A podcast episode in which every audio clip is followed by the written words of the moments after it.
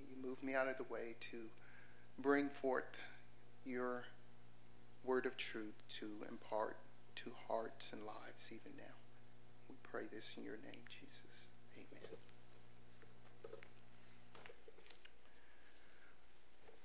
Today, we will be continuing our study on the truth about heaven. And if you remember when we were together the last time, we talked about a little bit about what we, we will be like in heaven. We will continue that theme today. Remember, we said that we will be perfect and have perfect joy. We also mentioned how we would have what type of bodies? Glorified bodies just like Jesus' glorified body. We have said many times in this series, and the Bible teaches that teaches us that to be absent from the body is to be what? Present with the Lord. Let me say this, dear friends the doctrine of one's body being raised in the resurrection is what you call essential to the message of Christianity. In other words, if you do not believe in the resurrection of Christ, you can't really call yourself a Christian. Now, can you? No, that is a, an essential tenet of the Christian faith the resurrection of Jesus Christ. First Corinthians 15 is the key chapter on the resurrection, and We'll be looking mainly in the book of First Corinthians today. So you can turn to First Corinthians 15, verses 16 to 17. And here Paul writes For if the dead are not raised, not even Christ has been raised. And if Christ has not been raised, your faith is worthless. You are still in your sins.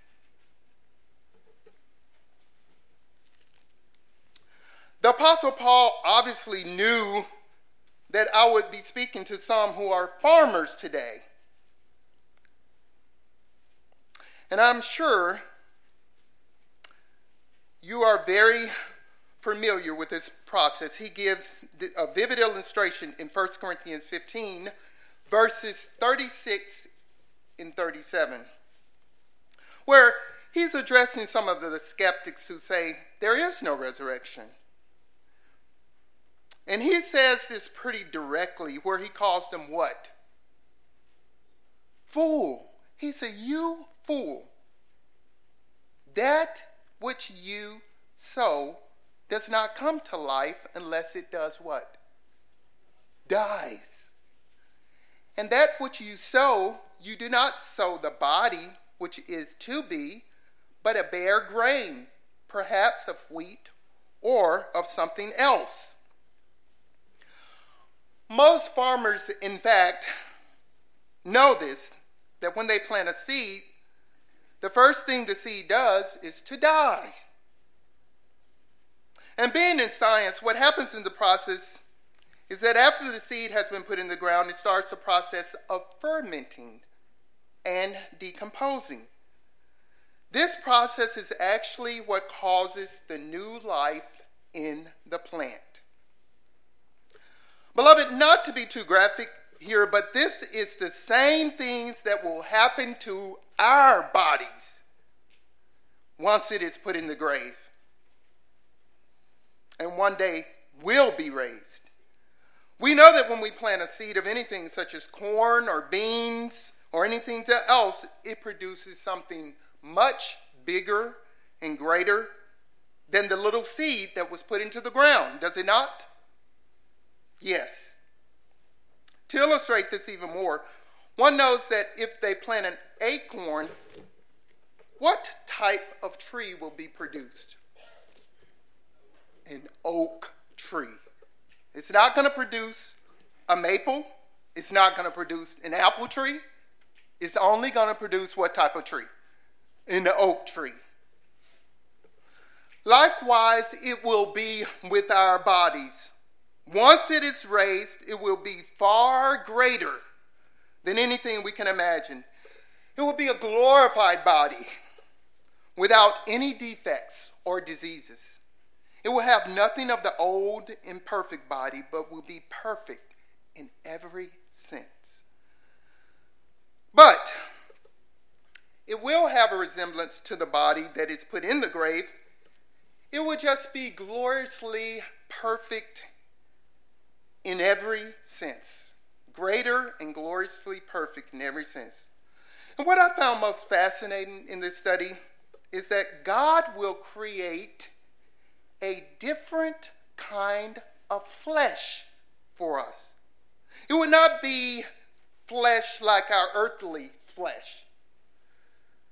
It would be flesh in what we understand flesh to be, but it would be different because it will be flesh that is perfect. And I don't know how it will look or how it will feel. All I know is that it will be glorious and perfect. So, all that to say this God, in all of his majesty and power, can definitely create a human flesh that is fit for heaven. The Apostle Paul brings this all together in 1 Corinthians 15, verses 42 to 44, where he says, So also is the resurrection of the dead.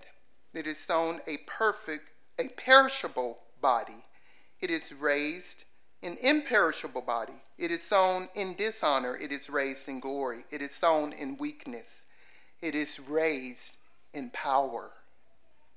It is sown a natural body, it is raised a spiritual body. If there's a natural body, there's also a what type of body? Spiritual body, he says. Listen, friends, our resurrected body will be new in every way imaginable. When the body is buried, it is dead. But when it is raised, it is imperishable. The body is buried and full of decay, and in one sense, does not really have any glory. But Paul says it is raised as something glorious. We all know that a dead body really has no power. You can dress it up, can fix it up, you can make it look beautiful as you would like, but it has no power at all. The body is still dead.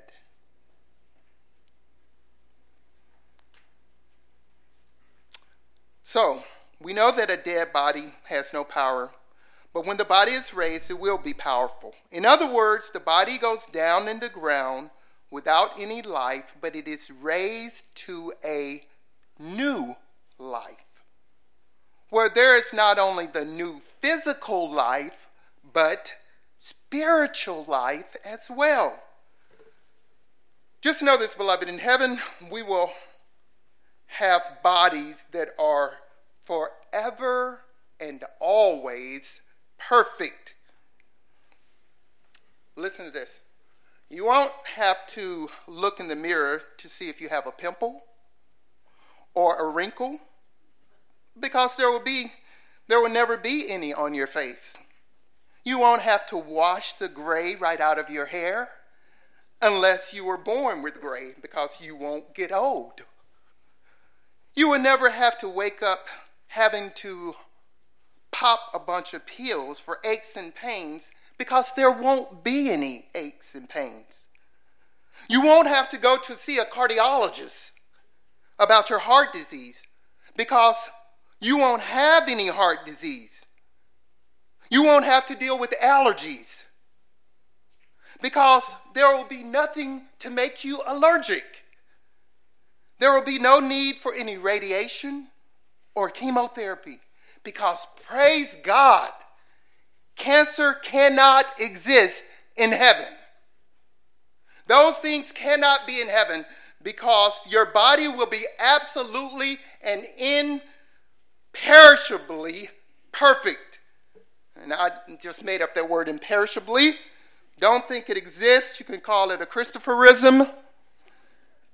Remember, we will also have other abilities in heaven. Does anyone remember how high we said the heavenly city was? Yes, it is 1,500 miles. And after my last message, one of our daughters, putting her, wanting to put her math skills to work, wanted to convert the miles to feet. So she tells me. And told me that 1,500 miles is equivalent to, get this,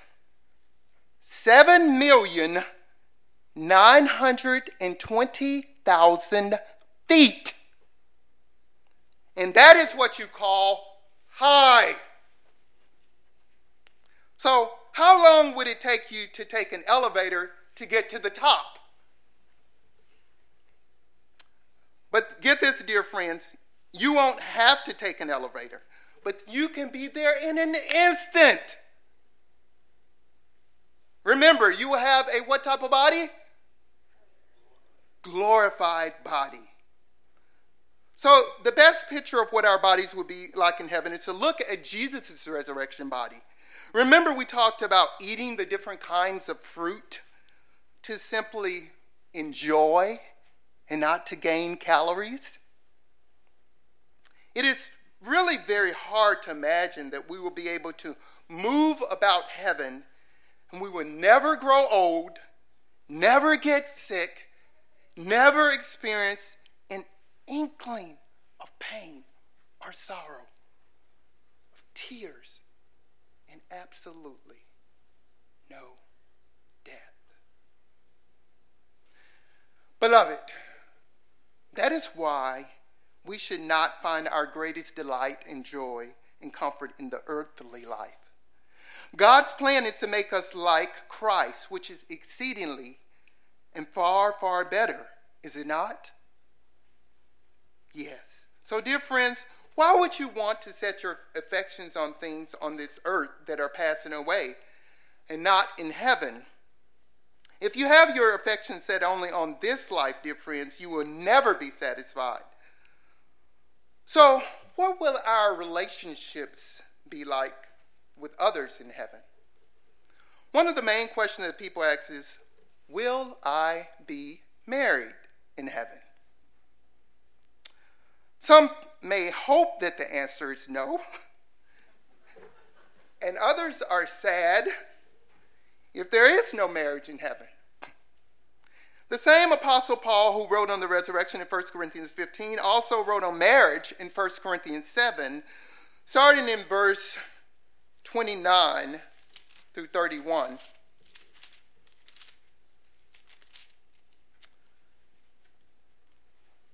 Been shortened so that from now on those who have wives should be as those should be as though they had none. And those who weep as though they did not weep and those who rejoice as though they did not rejoice. And those who buy as though they did not possess and those who use the world as though they did not make use make full use of it. For the form of this world is passing away so when Paul says those who have wives should be as though they had none, he is not saying, men, to get rid of your wives. I know, although I know some of you might like to do that, that's not what he's saying. Paul is not giving that, ador- that endorsement here. So, although marriage is indeed the grace of life and is very wonderful and comes with a great responsibility of loving her as Christ loves what? The church. What Paul is saying here is that one should not use marriage as an excuse for not serving the Lord or not thinking about things above and setting one's minds and affections on things in heaven. One should never get so caught up in things on the earth that they lose focus of their citizenship, which it should be where? In heaven. Men, if you are married, Paul is absolutely not saying to just put your marriage on the back burner. This passage is here to let us know that marriage is temporary, temporary, and passing away.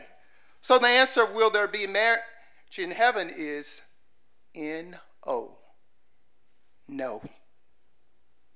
And our Lord makes this very clear when he speaks on this in Matthew 22, when he lets the religious leaders know that marriage is only for those on earth. The thing you have to understand is that the Sadducees did not believe in the resurrection. Thus, they were sad, you see. Someone said it with me. the Pharisees, on the other hand, believed in the resurrection, but they believed that you would still be married forever in heaven, just as you are on earth. So they, of course, want to try to pose a question to Jesus, which they were sure he was not able to answer. So this is how it all went down. In verse 23, it says, On that day, some Sadducees, who say there is no resurrection, came to Jesus and questioned him, asking, Teacher, Moses said if a man dies having no children, his brother as next of kin shall marry his wife and raise up children for his brother. In the Old Testament, in Deuteronomy 25, this is called the levirate marriage. And some of our children have been learning about this in their summer study of the Bible Bee in the book of Ruth. So the religious leaders continued on in verses 25 through 28 and say, Now, there were seven brothers with us, and the first married and died, and having no children, left his wife to his brothers. So also the second, and the third, down to the seventh. Last of all, the woman died. In the resurrection will she be. For they all had her. For they all had married her, Jesus did not miss a beat and rebukes them and pops their proverbial bubble in verses 29 through 30, where he says, You are mistaken, not understanding the scriptures, nor the power of God. For in the resurrection, they neither marry nor are given in marriage. God designed for a man and a woman to. What you have to remember is in the resurrection, he says that they neither marry nor are given in marriage, but are like angels in heaven. What you have to remember is that marriage is for earthly reasons. God made woman for man as a what? Helper. And God gave man to woman as a protector. And in marriage, God designed for a man and a woman to procreate or to have children. The fact of the matter is that in heaven, glorified men will no longer need a woman because they will be perfect. And glorified women will no longer need a protector because they will be perfect. We know that in our culture today, there is much talk about gender confusion. And some have said that Jesus' reply to the Sadducees means that we will not have a gender in heaven. And I have a Greek word for that. Spell H O G W A S H. Hogwash. He never said such.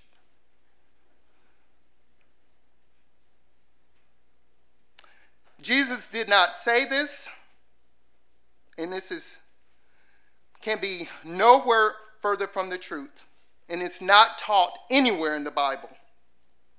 All one has to do is go back to John 20, 15, when Mary first saw Jesus, and it says, Jesus said to her, Woman, why are you weeping? Whom are you seeking? And this is what it says supposing him to be the gardener. She said to him, Sir, if you have carried him away, tell me where you have laid him, and I will take him away. There is nothing genderless about this. What you have to understand that in the culture, the job of a gardener was primarily that of a man. That is why Mary said to him, If you have carried him, where have you laid him? Take him away. Beloved, there is nothing in the scriptures that tell us that men will not be men in heaven and women will not be women in heaven. Quite the contrary. So, there will be no marriage in heaven because the institution of marriage will pass away. I know that some of you may say, but I love my wife and she is my best friend. I know. I know that there is no marriage in heaven, but like one of my friends says, I know that there is no marriage in heaven, but I will be chasing the one who I was married to on earth all around heaven. and that's what I'll be doing. Another question that people have about heaven is will we know each other? The simple answer is yes. Beloved, we will be who we are right now, but without any illnesses or defects. Remember that when Christ was talking on the Mount of Transfiguration, Moses was seen to be, was he David? Who was Moses? Moses. Elijah was seen to be Elijah. And Elijah had been taken to heaven many, many years before, and Moses had been taken to, to heaven even more years than that. They were both able to be recognized and still had their personalities, but were in a glorified and perfect state. Even when the Sadducees were trying to stump Jesus with the question of marriage in Matthew 22 32, Jesus said, I am the God of Abraham, and the God of Isaac, and the God of Jacob. Did he say I was? He said, I am the God of Abraham, and the God of Isaac, and the God of Jacob. He is not the God of the dead, but of what? The living. Jesus' point here is that Abraham, Isaac, and Jacob are still Abraham, Isaac, and Jacob in heaven. Still, another question people have about relationships in heaven is Will I be reunited with my family and friends in heaven? The answer is an overwhelming and hearty yes. Not only will we be reunited with our loved ones, but we will be reunited with all believers from all of time. And we will really be one big loving family. If you like being with large families, as we do, great, because everyone will be in a large family. Unquestionably, the best thing about heaven will be our constant fellowship with our great God. That is why the Apostle Paul says in 1 Corinthians 13 12, For now we see in a mirror dimly, but then face to face. Now I know in part, but then I will know fully, just as I also have been fully known. In heaven, our fellowship will in no way be marred by any sin. This one thing is for certain we are not just going to a place.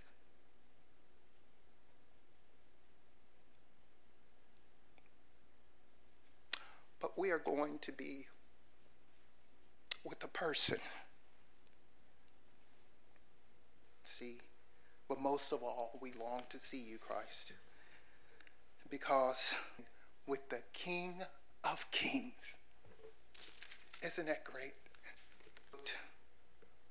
The pages of Scripture and First Corinthians and Revelation, we serve Him day and night in His temple, and He who sits on the in all His greatness, all His fullness, and His name is Jesus.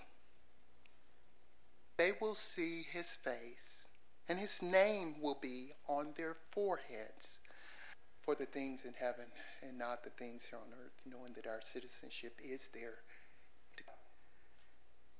And that is, it will no longer be clouded and no longer be marred by sin. God, who is in the bosom of the Father, he has explained his.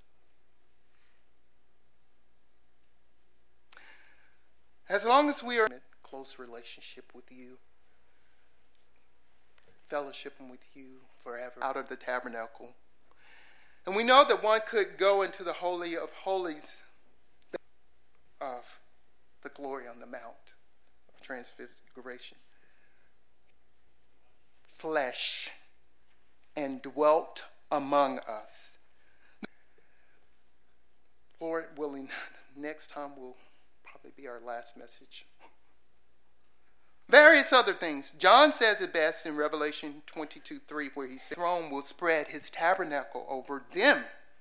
Jesus said in John 14 2, In my, the very view of his perfect righteousness would consume us instantly. You are the one who makes heaven heaven. So we, the desert, but there were very strict rules and regulations about going in and continue to store up things there in heaven for the praise and honor of your glory. What a day that will be.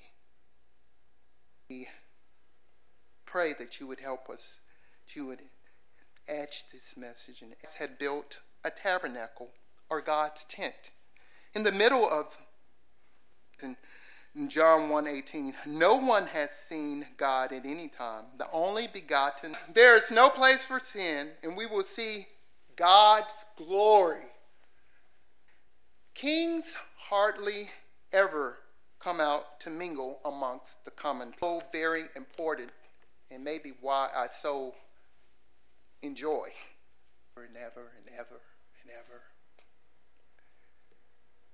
Being there so much for these times when we have looked Father, the Son, and the Holy Spirit forever.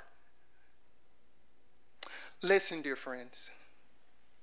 Being in the presence of the Lord, it's called the beatific view that we will have. That is why John says, seeing Noah and many others who we may long to peer in heart, for they shall what? Among them. What you have to get in your minds is that the Israelites. So, what is it that most satisfies you?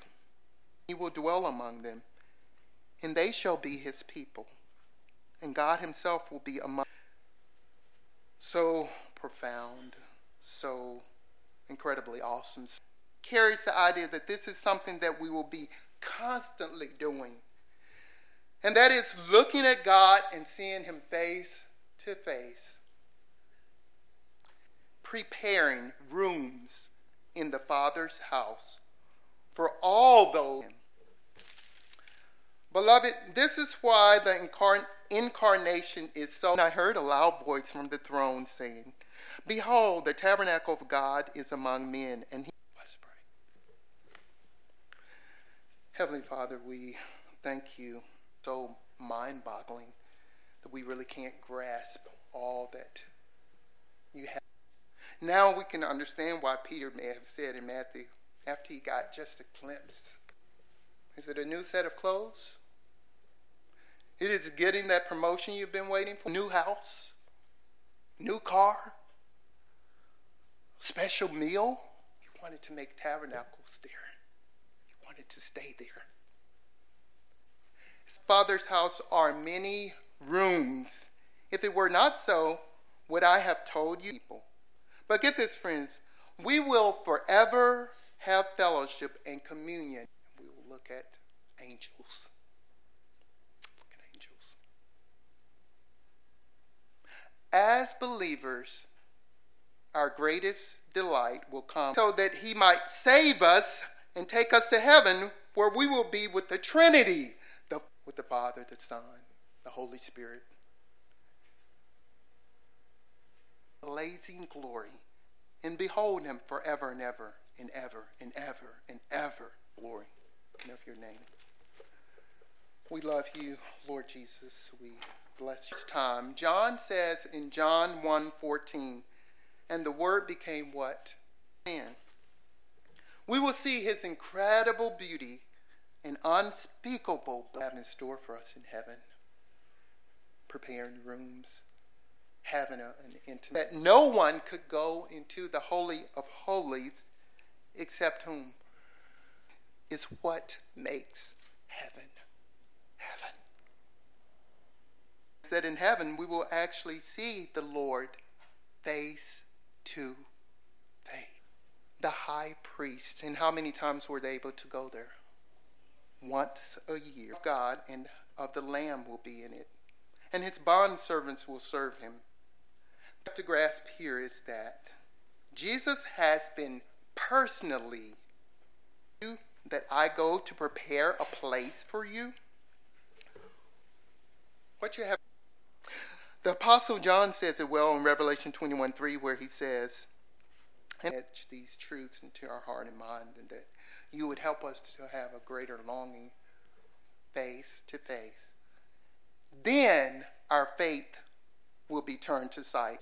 Amen. Seeing our loved ones, seeing in all its fullness. What a thought. Because, John says, for this reason, they are before the throne of God and they but in Revelation 7:15, the apostle your name, we exalt you. And we pray all of this in your precious name, Lord Jesus. The incarnation is because when Christ came, the first and living God, how amazing. Remember, dear friends, in this sinful flesh, we cannot see God face to face. In the Sermon on the Mount in Matthew 5 8, Jesus says, Blessed are the, the saints of old, seeing Elijah, seeing Moses, seeing David. Or is that is it that exotic vacation? Is that your heart's desire? I sure pray so. When we see our God and His Son, Jesus Christ, and when we see Him, those who are His called, that means that we can have the most incredible and intimate relationship with Jesus. A relationship that is so very close with the true see God. The verb to see is there will no longer be any curse the throne. Of- the most wonderful part about all of his coming to dwell or tabernacle among us is that he did that. And I bet some of you didn't know that you would have Jesus' name on your foreheads.